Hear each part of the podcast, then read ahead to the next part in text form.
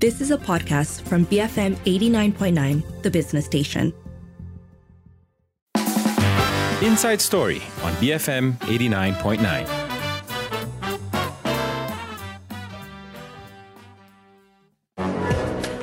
evening. This is Sharmila Ganesan and Sharad Kuttan.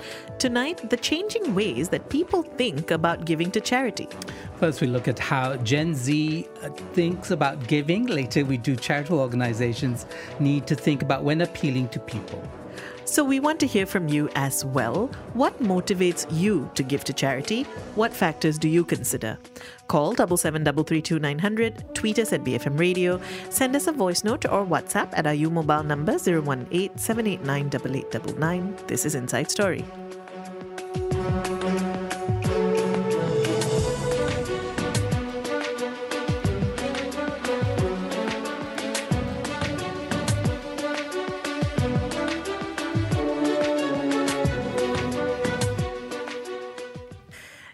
Is 6.08. You're listening to Inside Story with Sharmila and Sharad. So, the premise of today's um, segment comes from an opinion piece in the South China Morning Post.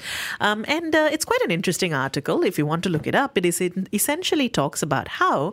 Um, the notion of giving um, to charity or donating and so on, particularly when it comes to the Gen Z, um, is changing, and how charities and organizations need to rethink um, how to appeal to this particular generation. Now, just to summarize the the points that the article brings up, so they uh, the article talks about how um, Gen Z is actually one of the most uh, appears to be one of the most generous generations when it comes to giving. When you look at it against the total annual annual income that they're making, which is interesting, right? Because you might assume that given that they probably don't yet have the amount of disposable income that someone older might have, um, that it seems like they're more willing to give. But it comes with a number of caveats. So, for instance, um, Gen Z is a lot more particular about wanting to know what their money is being used for. So, um, PayPal giving the PayPal Giving Fund in Canada found that Gen Z wants to be informed about the impact of their donations when they give online. Obviously, the online component is a large one. They are very much more inclined to, for instance, um, participating in crowdfunding, um, giving money towards um, pe- to, to people directly rather than to go through um, organizations. Um, Um, and so, a number of different things when it comes to how this notion of giving and charity is changing when it comes to the next generation. Yeah, I, I wonder though if we make too much of the the, the generational differences. Uh, though one thing uh, is true is that technology has enabled us to maybe go directly to the the person or a group that needs money or needs help in a way that you know we used to have to have mediating organizations. But I, I remember many years ago where you you wanted to know you still as give somebody giving you wanted to know. I remember you know giving to this charity that would have the kids write back to you. They would write letters to you to in as, as a demonstration of the impact that you're having as somebody who's giving uh, on ch- the children that uh, purportedly were going to be helped by this uh, charity. No, I, I, think that's that's a fair point. I think that the the medium through which um, donations or, or giving is happening also significantly changes what this feedback loop can be, right? Um, I also think that how you've um, grown up, the values that you've been exposed to also changes things. So I do think perhaps for Gen Z, there is a general mistrust of um, these organizational structures. Um, I think there's a lot more of a premium placed on a personal relationship, for instance, uh, which is why perhaps something like a GoFundMe page um, or a personal fundraiser maybe gains more traction. Um, the article also points out how you know NGOs who simply try to sell the narrative of um, you know they're on a journey or they're trying no longer really works because instead uh, what Gen Z might want is um, an actual outcome, right? Um, because um, the notion, just the idea that they're giving is not enough. They need to see, um, they need to be also convinced that there is a value for them in terms of giving. Um, I think that this is interesting, particularly because um, it might change how a lot of these organizations that do appeal for uh, charity want to reach out. Yeah, and indeed, right. So I think all because they're so many different types of charities uh, with different ideologies. Uh, some of them are religious based, some are not. Uh, others uh, whatever it is, I think have an explicit um, story to tell in terms of the, their value system. I think that's there. But on the other side, you're saying that either people have grown more skeptical or they've become more demanding in terms of wanting to see concrete evidence of impact, mm. right? So more bang for their buck. Um, oh, uh, definitely more bang for their buck. Bu- I think also being able to, uh, to a certain extent at least, to be able to share that they're doing charity because that's another component of it. If you give and then being able to share it on your social media, not so much as a performative thing sometimes, but I think also as being part of a larger conversation around the change you want to see in the world. Yeah, but the sharing, so it's a double edged sword, isn't it? I mean, it's in one way, the charities would want you to share that you are giving, that you are a, you know, somebody who's contributing to the cause because it might encourage others to do so as well. Yes. And, you know, unfortunately, that could be read by the less generous among us as being the kind of performative, uh, to mean that you're, you're doing this in order to achieve something other than what the stated uh, uh, objectives are, right? In this case, self aggrandizement or the sense that you are the center of everything or that you are, you know, the Mother Teresa of your neighborhood or something like that. So that's actually why I think um, the article highlights that perhaps actually what charities need to be thinking about is this notion of um, a cause based storytelling, is what they're saying. So sell the outcome, not so much the effort, uh, which I thought was an interesting way to look at this notion of doing good. Uh, but we will be exploring this um, in a couple of different ways. So, first, we'll be hearing from uh, Pei, who is an intern at Refuge for Refugees. Um, to hear from the Gen Z about how they think of this notion of giving. Later on, we'll be discussing how organizations, um, charities might be rethinking how they appeal uh, for donations and so on. But we do want to hear from you on this. We, we want to know what motivates you to give to charity. What factors do you consider? You can call double seven double three two nine hundred, tweet us at BFM Radio, send us a voice note or WhatsApp at 018 789 8899, and keep it here on Inside Story, BFM 89.9.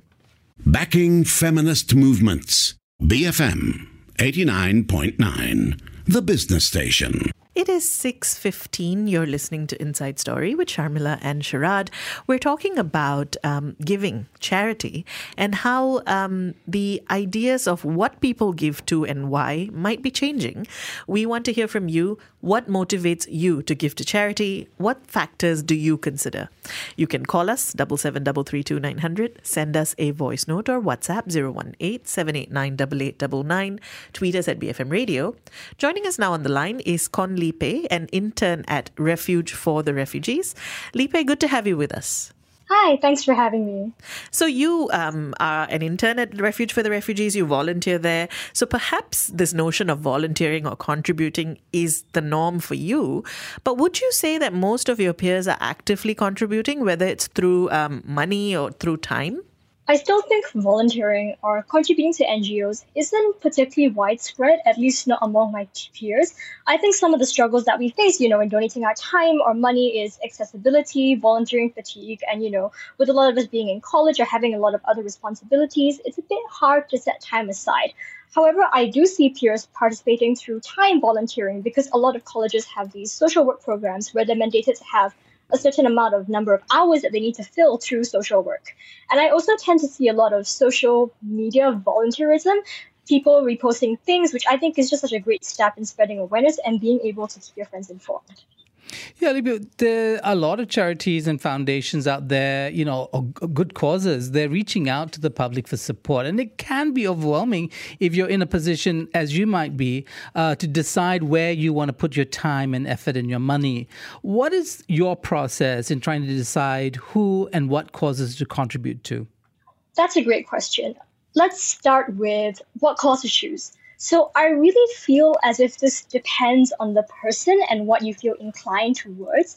But I think a really good first step is to look into what prevalent issues that you're passionate about. And working from there just to be able to find organizations, charities, or foundations who tackle the cause. Now, looking at who to contribute to, which is the dicier question here, I think it's always good to look into the organization first before you decide what to contribute to. Sometimes, and the thing that I always look for, first of all, is transparency, especially when you're donating funds. Because being able to see the impact that is made through donations is a really big thing in making sure that your donations are actually going towards the affected communities and not into other things. The other thing that I look for is an approach that works with communities as opposed to working for and seeking to empower their communities in a dignifying manner. What particularly drew me to Refuge for the Refugees was the fact that they have this focus on empowering refugees and providing dignified aid to the community. I think it's really important just to connect with organizations we work directly with and truly like immerse themselves with these marginalized communities because it shows that they have their first-hand experience working with these communities and will likely have a better understanding of their needs compared to charities or foundations that aren't directly connected with communities. Now, one of the things um, that the article that we were discussing earlier points out is that um, with this current generation, or Gen Z rather, um, there is an expectation of um, a, a, sort of a return on what they've done, that they want um, to know the impact or the outcome. Do you have any expectations once you commit to donating? Um, for instance, do you expect reports or any sort of information or follow up?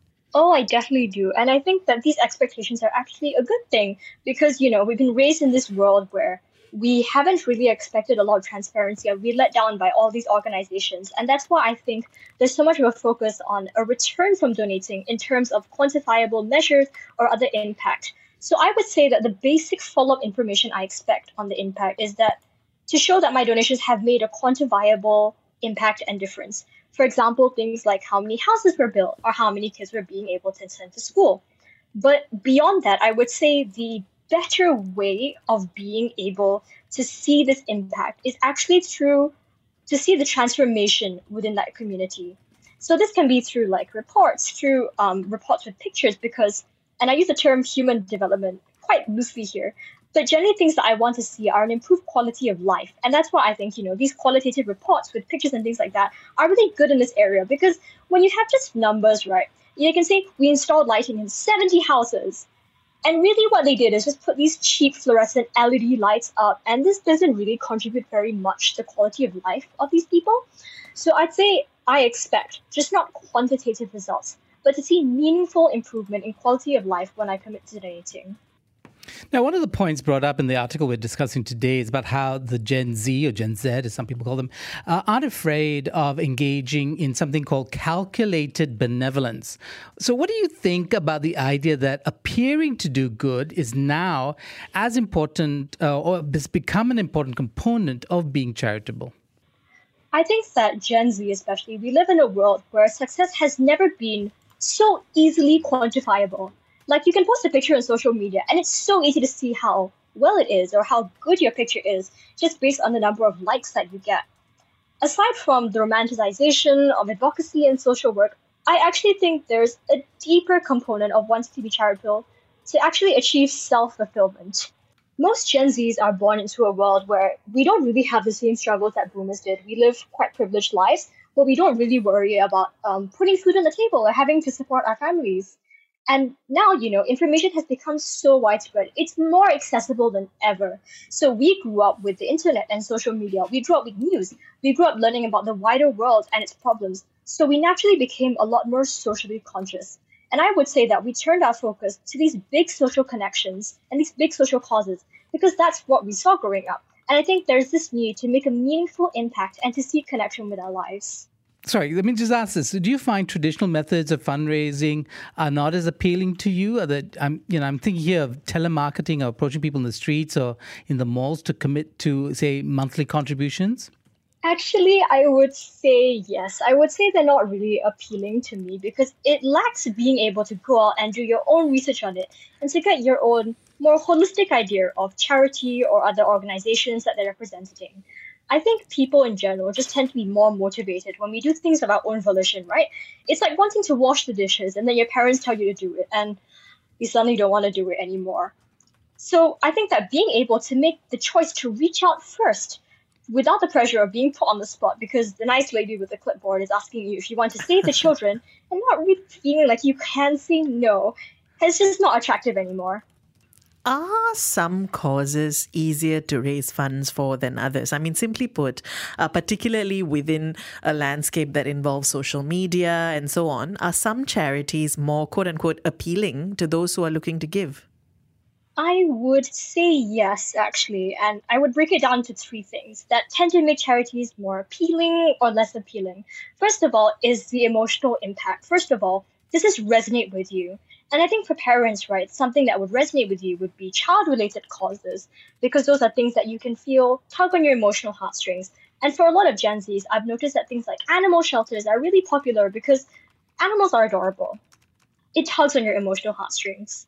The second thing I would say is social media presence, because I think it's become increasingly important in the world now, because that's how a lot of people just tend to find these causes or become aware of them. And this actually tags on to my third point, which is relevance to the current like world and our impact on it.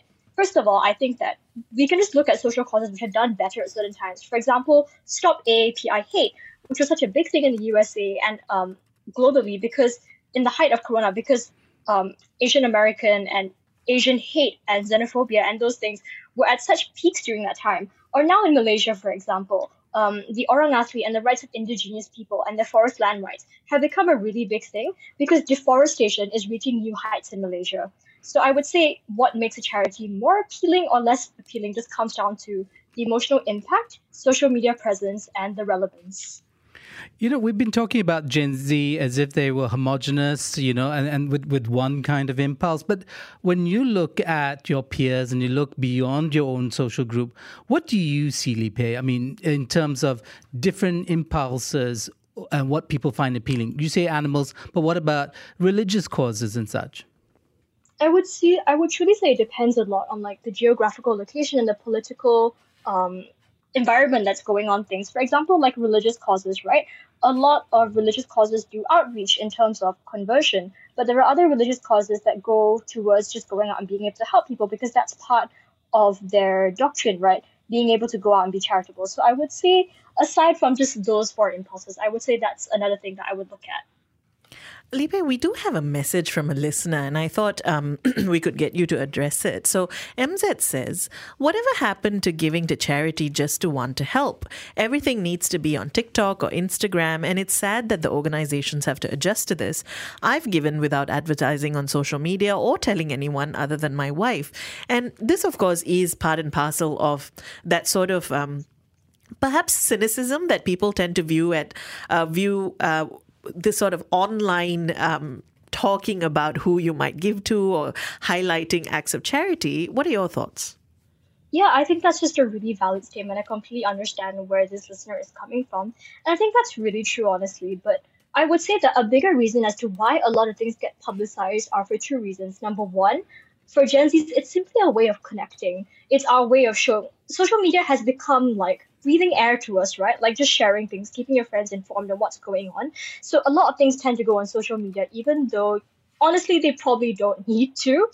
But the second thing I think is that it actually raises awareness by doing things on social media. For example, like um, posting a video of you volunteering at a blind charity might actually incentivize your friends to go out and be able to help. And whether this is because, you know, oh, we just want to look good as well because I see this cool thing and I want to hop on the bandwagon I think that either way, it still is able to mobilize and produce support and it's able to raise awareness amongst your peers as well. So I would say that sometimes it is good to publicize these things, and that's why a lot of things get put online. But I think that most of all, we appreciate every single donation and we appreciate every single work that has been done, whether it's been publicized or not. Libby, we have about a minute and a half, uh, so we want to get your thoughts about uh, the the the uh, the question of uh, advertising on social media from the uh, the fundraisers' perspective, right? Do you think there's a risk of just because of the sheer amount of uh, um, de- not demands, but the requests for ch- help, that this will desensitize people to campaigns g- in general? Yes, I think that's honestly becoming such an increasing concern. Having been on both ends of, you know, being advertised to and the one doing the advertising now, you know, as a person being advertised to, there's just so much fatigue nowadays just surrounding negative news because every other day, you know, it seems like there's been a war somewhere or something bad has happened, or even now with the wildfires in Maui, it feels like every single day there's something worse that happens. So how many of us really watch that UNICEF ad like all the way through? And how many of us just simply skip it because we've been desensitized to this relentless guilt tripping? And from an advertiser's perspective, I think that this has become increasingly hard in order to mobilize support and to raise meaningful awareness and get people to connect with us because we don't want to just guilt trip people. We've shown that this has gone nowhere. So that's why I think that we've been looking and exploring at new ways to advertise. Well, not advertise per se, but to connect with our audiences and to be able to mobilize support. And whether that's through things like Dari Dapur, our, our current initiative, which connects refugee chefs and local Malaysian celebrities, and we produce videos for everyone to watch and to raise awareness on this in a way that's not too overt. Li Pei, thanks for speaking with us today. Thanks for having me. That was Conlipe, an intern with Refuge for the Refugees, speaking to us about how younger people, the Gen Z, may think about um, giving, the idea of charity. Uh, we do want to hear from you as well, no matter what age you are. What motivates you to give to charity? What factors do you consider? You can call double seven double three two nine hundred, send us a voice note, or WhatsApp 018 789 8899, tweet us at BFM Radio. Bring forth Malaysia. BFM 89.9, the business station. It is 6:39. You're listening to Inside Story with Sharmila and Sharad. We're talking about what motivates you to give to charity. What are the factors you consider? Send your thoughts through. You can call double seven double three two nine hundred. Send us a voice note or WhatsApp 018-789-8899. Tweet us at BFM Radio. We are of course talking about this because of an article in the South China Morning Post um, that essentially unpacks the notion of charity uh, as viewed by the current Gen Z and how maybe they think of giving um, slightly differently. So we thought this would be an interesting thing to start a conversation on. We are getting a number of thoughts already. Let's start with a voice note. So this comes from uh, Hanif, who used to volunteer for Buku Jalanan Chow Kit, um, as he shared in his message, but uh, he sent in a voice note as well. Hi. So yeah, I'm a Gen Z. For me, I would be more inclined to make the donation if the organization is being managed or being founded or it's got the people of my age in, in, in that charity in that, in that organizations. Because well I can come there and perhaps I can volunteer I can find new friends. And if the charity contributes to the cause or if it relates to the adversity that I have experienced as a child in the past, then I would also be more inclined to donate. And yeah, that's just me. Hanif, thank you for that. Oh, that's so interesting. Um, because I think, again, this notion of choosing a cause based on a, a communal sense, a, a, way of belonging or relating to experiences, I think that's that's actually a really interesting point. Yeah. So, Hanif, it seems like you have two two separate kinds of arguments, right? One is that has to do with the social nature of um, the work itself. That you know you build a sense of community, you become part of a community when you when you join these causes. The other point, which is how it's personal to you, that you see yourself, uh, that your your sense of empathy empathy for those who are suffering uh, or who are the objects of the of the charity was some, in some sense you at one point in your life. And i, I think that's also very interesting because a lot of us uh, there are many of us who maybe donate to causes which are very distant from us uh, who which you know in which the um, the problem is something that we've never encountered but we are struck by it.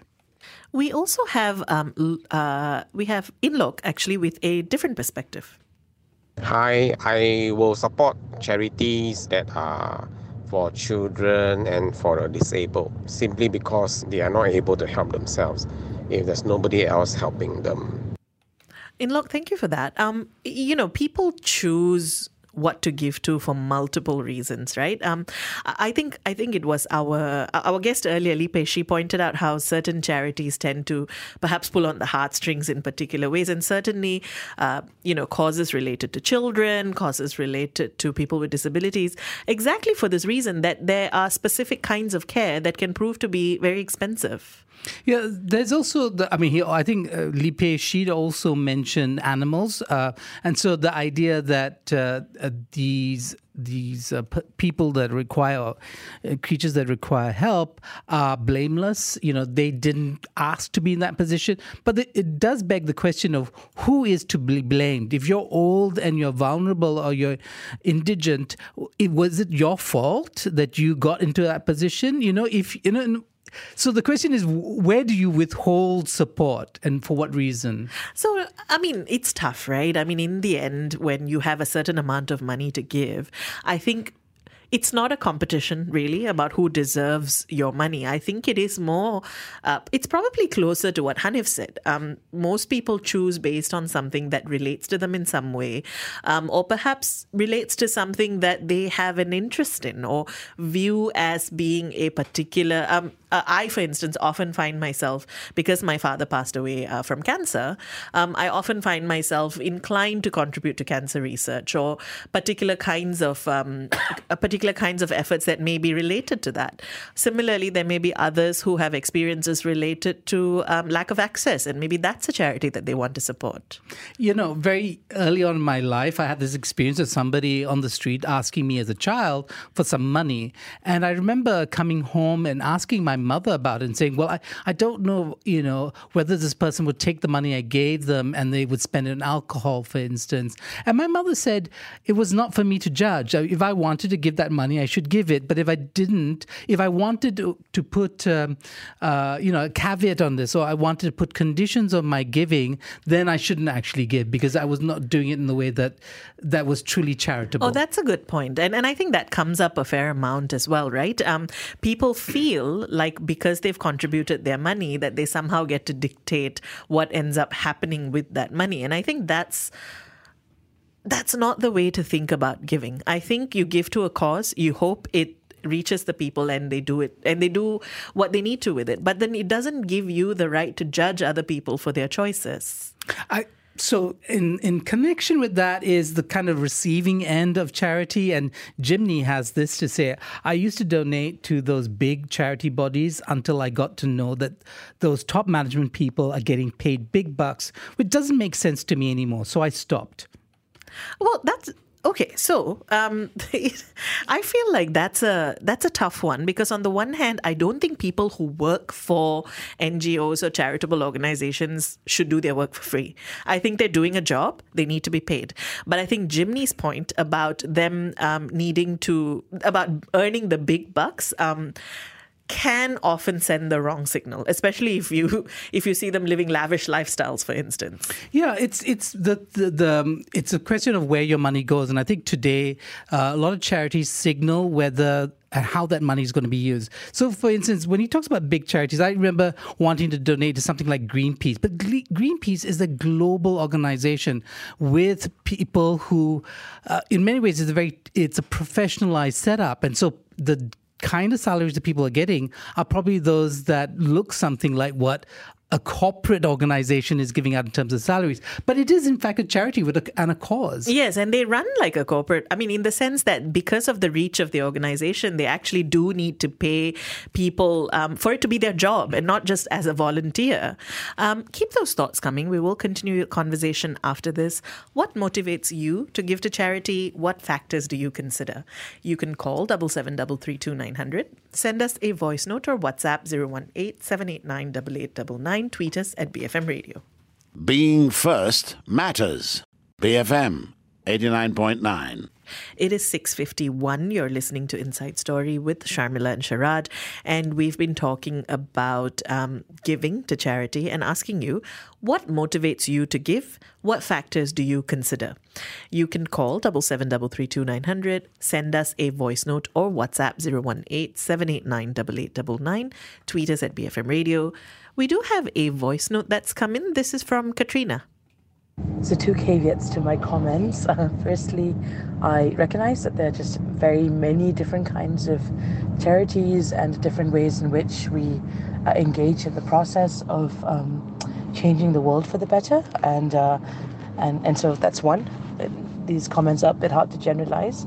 Um, and also, secondly, just absolutely understand that we need to collectively um, be transparent about our processes and also the kind of change that's being done.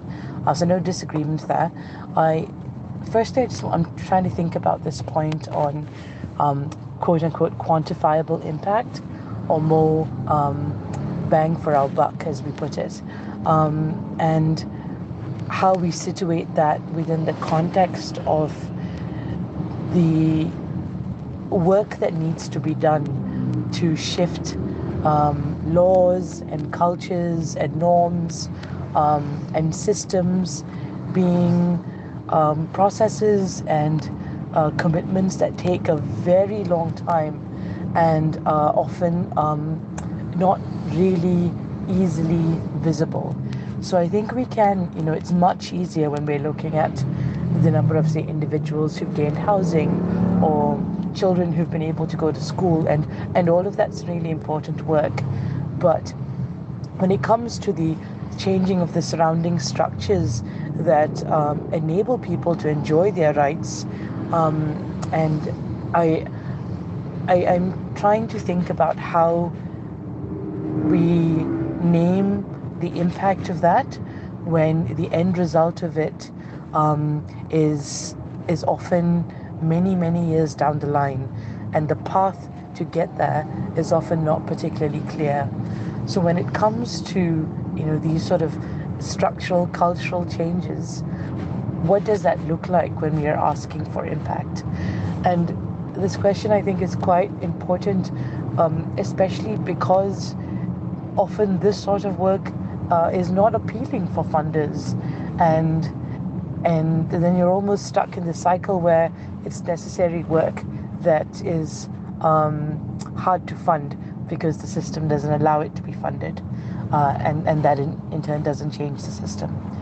Um, so that's one, and then two, I'm also curious about the kinds of stories we tell about impact and how that shapes the understanding of the issues themselves.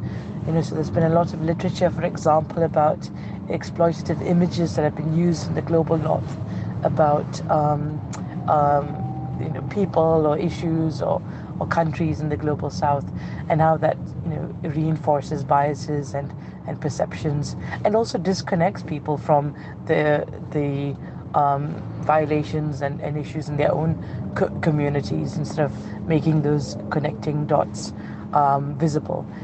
So, yeah, framing of, of the impact and how that also shapes our understanding of what issues are.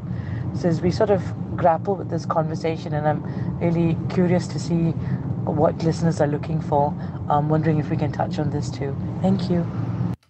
Katrina, thank you for that. Um, so many interesting um, and I think important issues that you raised there. Um, it got me thinking actually about how uh, both the reach, the potential of something like social media when it comes to raising funds, but also the limitations, right? Because as Katrina was speaking, I was thinking to myself about how something like a fundraiser or a crowdsourced um, crowdsourced charity effort online works best, I think, when it's aimed towards a short term target with a very clear and defined goal. Um, someone needs medical treatment, or someone's lost their home, or we're doing a um, flood relief effort that's for this particular thing. Whereas something that's some, something like what Katrina is pointing out, long term advocacy work that may not have a tangible impact that you can take a picture of or to show, but is still necessary and needs funding. How do programs like that seek out funding? Because it's not just about how can they use social media, it's about how do they create that narrative that people want before they can give the money. Yeah, so I don't know, uh, you know, since I'm not a strategist, uh, we are going to be speaking to a fundraising uh, raising uh, strategist later on. But the issue really would be: Do you need to go to the uh, to ordinary people and the crowd in, in crowdsourcing to deal with long term structural uh, type of projects, right? You could go to funders. There are funding organizations across the world. Uh, they also go to governments. Governments often fund long-term projects, and at, at a scale that is um, makes sense of the enormity of the challenge, right? Whereas with individuals, because you're trying to also shape ideas and raise awareness, maybe small-term, so short-term projects, like you say, very palpable sense of what the impact is, would be more useful. But I'm curious though because um, whether this, if we are looking at Gen Z, and again, I, am very aware that we don't want to draw broad strokes. Um, if we're talking about a generation that's been raised to think of impact in this way, uh, more visible, uh, more more shareable, um, and more specific, whether that might change um, the idea of needing to. Well, sometimes you have to wait for that effort to pan out, um, and because at some point, Gen Z are going to be the decision makers as well. Gen Z are going to be sitting in the chairs that make these decisions positions. Um, and I am wondering whether long term this might actually shift the way people think about fundraising and charity.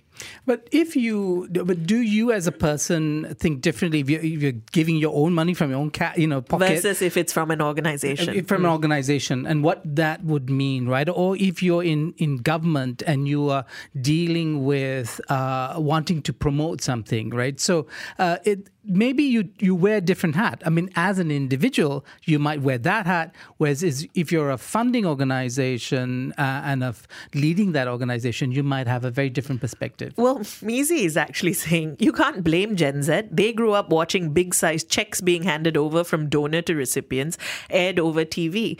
I think bringing up quite fittingly the point that the notion of performative charity isn't necessarily new to this generation. We've been doing it in multiple forms over the years. I mean, I think, in fact, hundreds of years. I mean, patrons of the arts or people in charity often advertise. I mean, you can go back to ancient times and people put the donors' uh, names and images out chisel, there. Chisel them into the wall. Indeed. And, you know, there was no shame in that because doing good was not something that you needed to hide away, right? You could, I mean, of course, some people do that. They give secretly and quietly. Um, and of course, a lot of philanthropy came from rich people. What motivates you to give to charity? What factors do you consider? Keep your thoughts coming. You can call double seven double three two nine hundred. Send us a voice note or WhatsApp 018 789 Tweet us at BFM Radio. Building Future Malaysia. BFM 89.9, the business station. It is 7.07. You're listening to Inside Story with Sharmila and Sharad. We are talking about giving to charity, and particularly generational shifts in terms of why one would give and um, what causes they would choose to support. So this comes from an article in the SCMP talking about how Gen Z might have very different ideas about who to support when it comes to charity. So we've been asking you um, for your own experiences. You don't have to be in the Gen Z. Um, what motivates you to give? What factors do you consider? You can call us, you can send us a voice note, you can WhatsApp us, you can tweet us. We do have a number of um, voice notes that have come in. Let's start with this from Sharon. Hi, speaking of donations, I'm uh, I have been very very motivated to keep on donating blood um, ever since I got introduced to it by a colleague like a few years ago. Um, this is because uh, un, I, I, was not aware, but blood donors actually get benefits. Like I, I have been a recipient of a free hepatitis B jab uh, that, and more regular blood donate, donors actually get free outpatient treatments. They get um, privileges in terms of ward uh, choices in government hospitals, uh, and so on. And I thought that was a really good. Um, a really good way to motivate people to keep donating and uh, plus you know you, you, go and donate and you get free nasi lemak mee siam milo it, it makes a good sunday morning outing before you start on any other uh, any other plans for the day. So I hope more people listening in today will consider blood donations as uh, something they should go and contribute to, keep our hospitals sustainable and ready to, you know, uh, help Malaysians in emergencies. Sharon, thank you for that. Um, this it's never a bad time to remind people that they can donate for blood. Uh, they can donate blood if they're capable of it. Um, and also a reminder that you know money isn't the only way that you can quote unquote give and also, as Sharon uh, rightly points out, you can get something from it too. And in that uh, vein, I want to read something from Fazli. He says Muslim charity groups like to use the term saham akhirat uh, and frame charity as an investment in our afterlife, which gives, which kind of gives it a business-like tone. I like to be honest. That said, a religious duty or zakat is what motivates me on one hand. Uh, but I also tend to donate, whether it's my time or money, to refugee causes. But I admit, seeing things worsen is depressing and makes me question if any real difference is being made.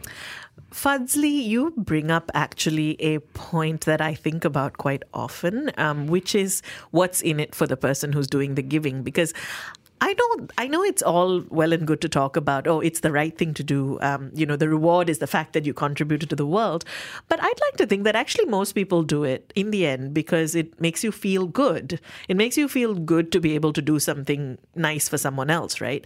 Um, now, whether that sort of that sort of lays bare this idea of altruism and maybe it doesn't really exist and so on. But actually, even if it is because your faith tells you that it offers you something in return, I think that's a great motivation. Yeah, I, this idea of altruism as being equivalent to not getting anything in return for what you do, I think, is uh, perhaps unrealistic. Um, there is uh, these notions uh, deeply embedded in really different religions, Buddhism, for instance, or Hinduism. The idea of merit making. I mean, you know, there was always some higher order. Um, payback, as it were. Uh, do you remember this quote from Mother Teresa, though? She did say, it, true charity is giving until it hurts. I'm not sure it's if that's for all of us, though. Well, I mean, the prick of a blood donation needle sometimes puts people off. so perhaps that lines up. Actually, on that point about um, what's in it for you, um, we have a voice note from Hosanna. I'm curious to know whether tax exemption status is a factor in donors' minds when they choose to make a donation to a particular organization. Would you still donate to an organization without uh, being able to obtain tax exemption receipts?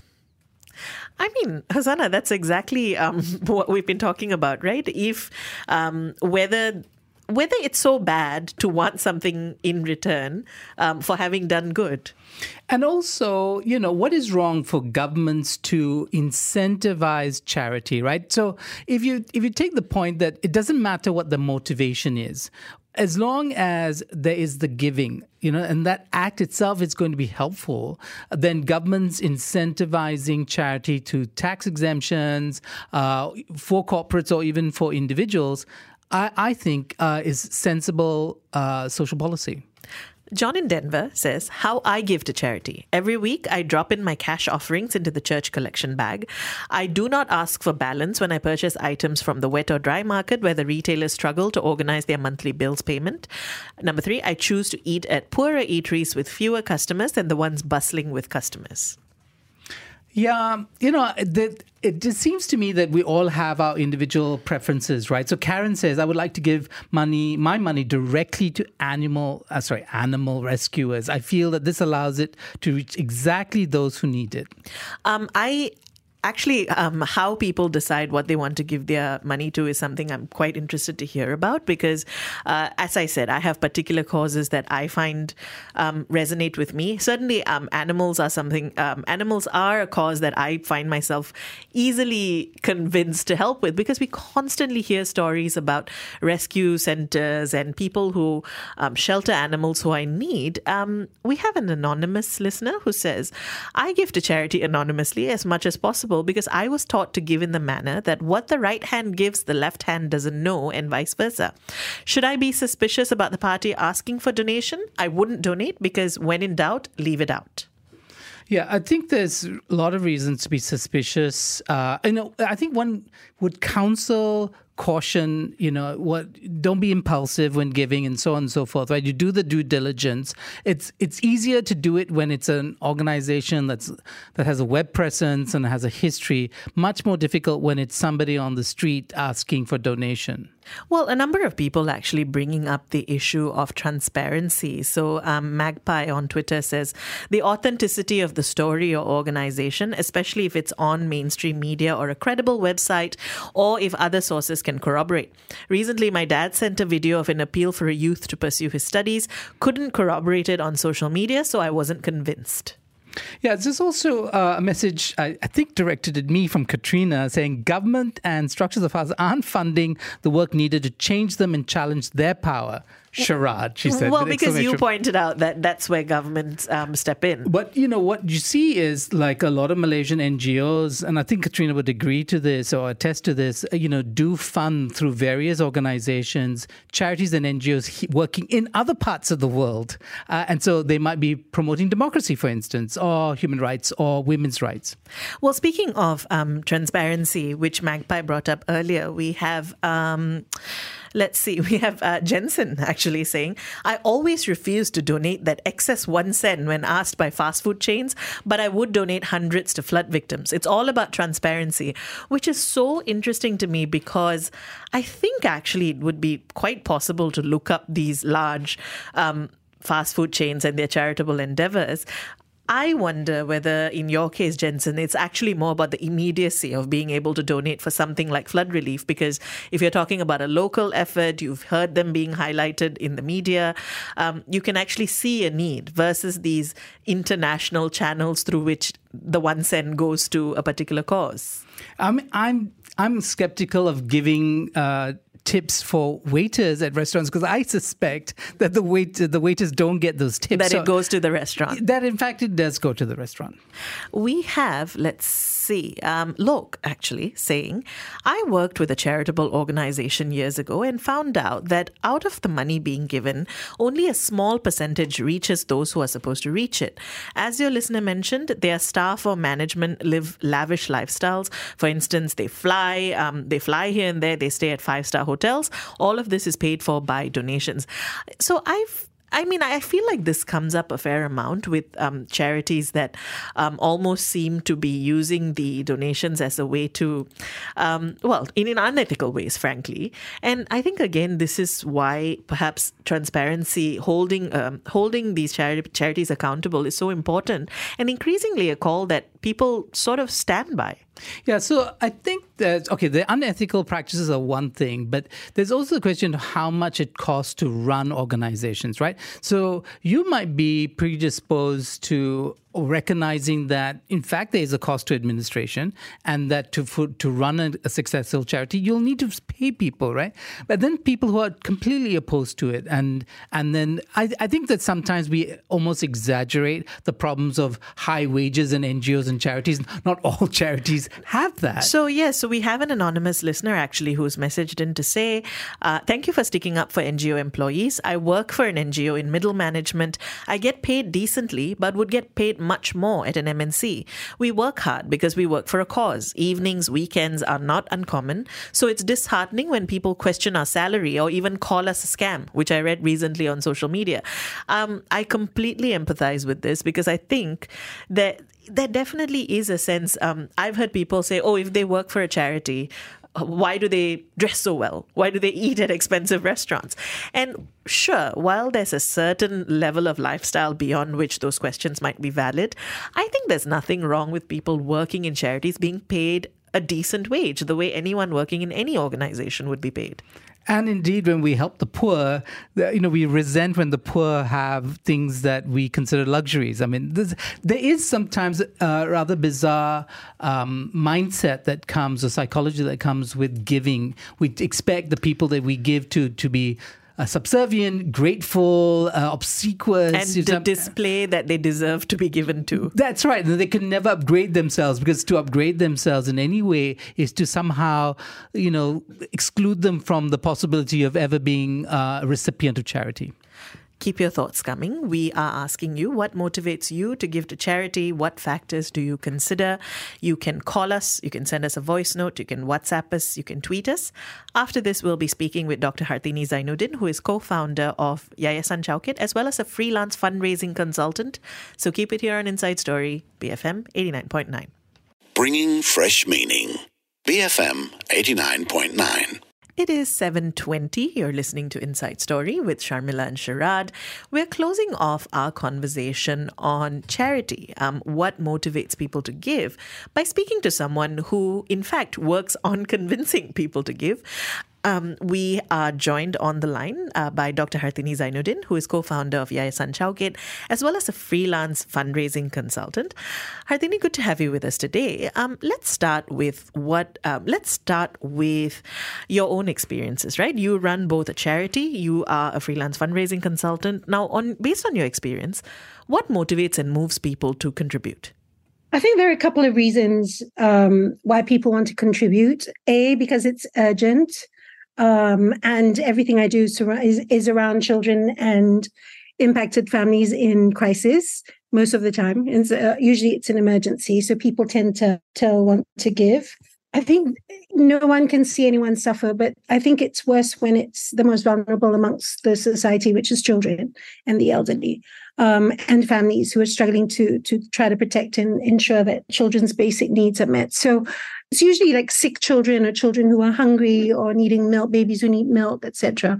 So yeah, I see a lot of that. But also now um, I tend to see a lot of people who are willing to give um, less, but give for longer periods of time over uh, strategic sort of um, strategic sort of funding and donors um, who, who want to give more intelligently, I guess, and more sustainably. Are there considerations you have to make and things you have to plan for when launching a fundraising appeal or campaign? Yes. Um, who is the target audience? Who are we speaking to? How much are we trying to raise? What is the impact?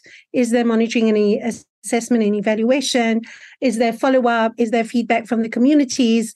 Can, if the donors want, uh, get in touch with the communities they serve, get or you know, in cases where it's sick children, get in touch or get updates from the doctors or hospitals and stuff. So it's a lot more. There's a lot more of accountability and reporting. I think that needs to happen in place, and you actually have to think st- strategically on how to sort of you make your case because there are so many people in need and so many organizations and people who ask. So, you know, donors and, and people who want to give get their pick and choose. They get to pick and choose who they want to give to and how much and for how long. So there's a oh. trust issue as well as well as building the relationship. So yeah. Now, what have you personally found to be the most challenging part of fundraising? Asking for repeat donations. Because, you know, say for sick children, right? There's not one child who's sick. There's like three children a week or something. And it's really hard to get repetitive or to ask for different children but the same cause every week for years on end. It's so difficult. So part of it is also um, ways in which you sort of pre- present the content. And like I said, it's trying to make sure that, you know, that donors honestly and people who give are much more intelligent. Yeah, they know uh, what they they they're looking for and what they they want and so i think the more information you give the more they can see the impact the quicker you sort of give updates and stuff the better it is and more transparent it is now, we're talking today about how Gen Z might view uh, donations and charity in a different way from previous generations. Are you yourself observing this shift? Actually, yes and no, because the the generation that you're talking about have parents who also get educated by the children. So I don't really, I don't want to say it's just um, the generation or the younger generation, because I think the younger generation is also educating their parents and their families and their neighbors.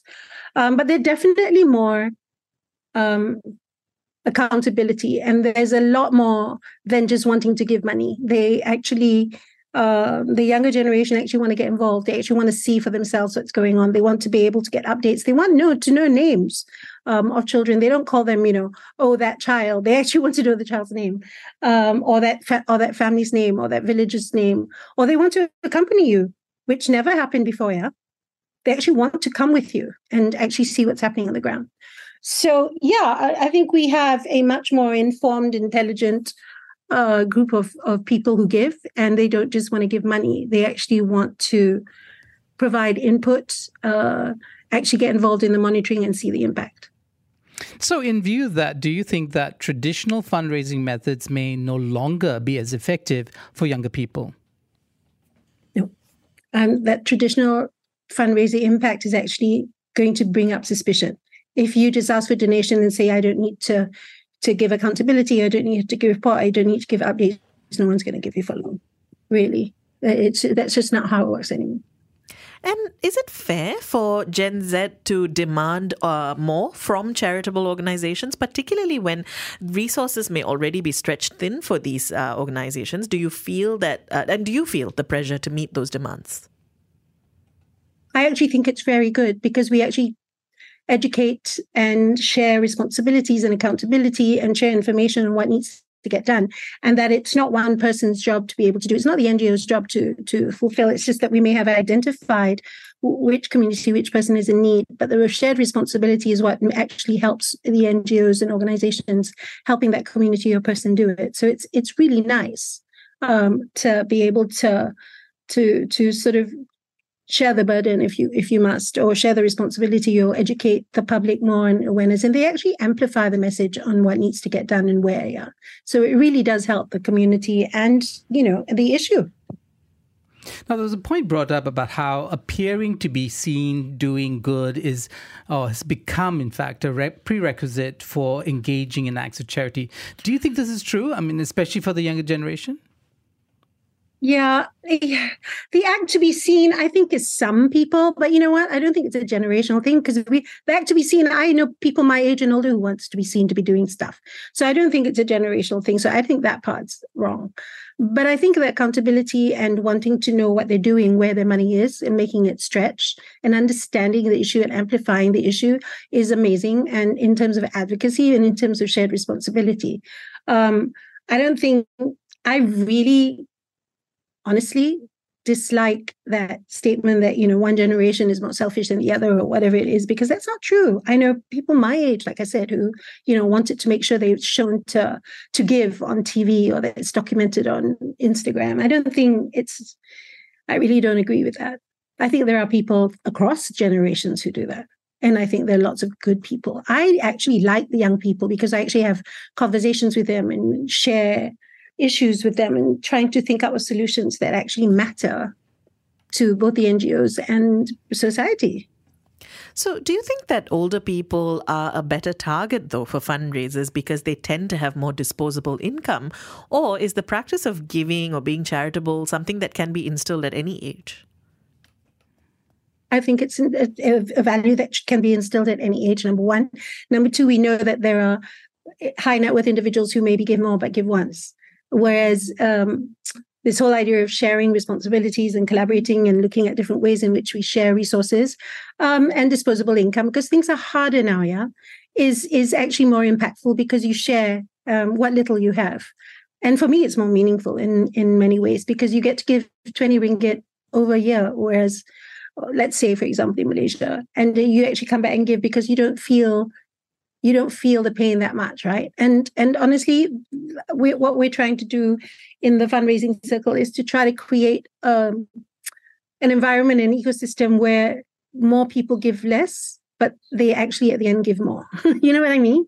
Um, because it's not about just money. It's about it's about really understanding the issue and getting to the root cause and, sh- and looking at different ways to address the issue. So yes i you know i think it's going to take time but that's really what we want in terms of sustainability. Although, you know, from a fundraising point of view as well, um, you need a diverse sort of different streams of revenue. So you, you need that the older people with more, lots of money, and you need mm, the younger people with less money but more time and more the, who actually want to get involved. Tini, uh, uh, your final advice for anybody who's unsure about how to contribute?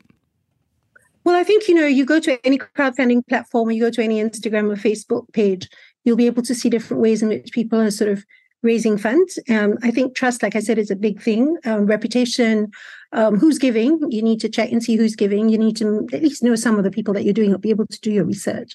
Um, because there are lots of dodgy people out there as well. So make sure you go to a reputable platform or go to a non-profit organization that you're interested in to learn more and see how to give. And like I said, nobody's asking you to give a million dollars. People asking you to give 10 ringgit, 50 ringgit but give it on a consistent basis every month. Tini, thanks for weighing in. That was Dr. Hartini Zainuddin, co-founder of uh, Yayasan Chow Kit, uh, also a freelance fundraising consultant. Um, keep your thoughts coming. You can call double seven double three two nine hundred, send us a voice note or WhatsApp 018-789-8899, tweet us at BFM Radio. You have been listening to a podcast from BFM 89.9, the business station. For more stories of the same kind, download the BFM app.